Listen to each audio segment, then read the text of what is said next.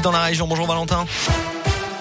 Bonjour Alexis, bonjour à tous. À la une, les chefs d'État et de gouvernement du G20 ont donné hier à Rome l'ultime feu vert à une réforme fiscale historique qui ambitionne de mettre fin aux paradis fiscaux et qui ne va pas assez loin au goût de certains pays en développement.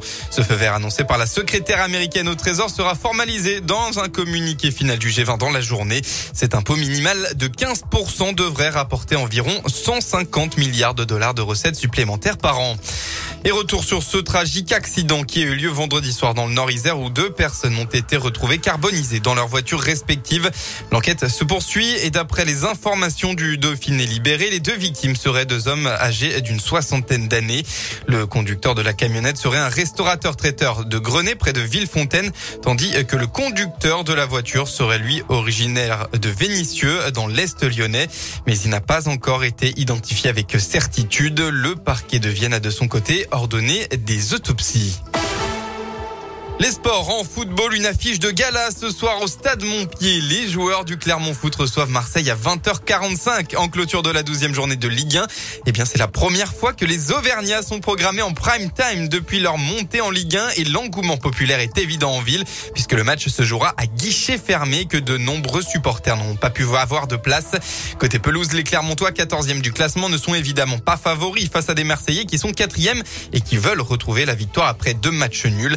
Mais pas de quoi inquiéter l'entraîneur du Clermont Foot, Pascal Gastien. Vis-à-vis de tout le monde, je pense qu'on est la, bonne cible pour qu'ils reprennent euh, par une victoire. On va pas se laisser faire. On a fait des bons matchs à domicile surtout, donc faut qu'on s'appuie sur ce qu'on a fait à domicile. Avant Lille, on ne donnait pas beaucoup de chance. Et là, contre Marseille, c'est exactement la même chose. Mais bon, c'est euh, à chaque fois je dis, c'est légitime aussi. Donc euh, pas de problème avec ça. Je pense qu'on a des atouts pour les mettre en difficulté. Après, si eux sont à leur tout meilleur niveau, ce sera difficile. Alors après le champion Lille, le Clermont Foot va-t-il faire tomber l'Olympique de Marseille au stade Montpied? Réponse ce soir à partir de 20h45. Et puis pour rappel, hier saint a fait match nul à Metz, un but partout. La SSE reste donc dernier du classement de Ligue 1. On passe en rugby, pas de troisième victoire de suite pour la SM. Nouvelle défaite hier en top 14. Le club a plié sous les assauts répétés euh, de Bordeaux-Bègles. Le résultat final 25 à 9. Clermont est huitième à deux points des playoffs. On passe enfin à la météo dans la région ce dimanche d'Halloween. Et eh bien quelques pluies ce matin dans l'Ain.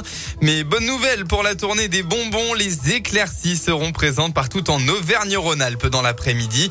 Avec tout de même des rafales de vent attendues. Hein, attention jusqu'à 70 km heure dans la Loire par exemple. Retour ensuite des nuages et de la pluie en début de soirée. Côté Mercure, eh bien il va faire bon. Vous aurez au maximum de la journée entre 17 et 20 degrés.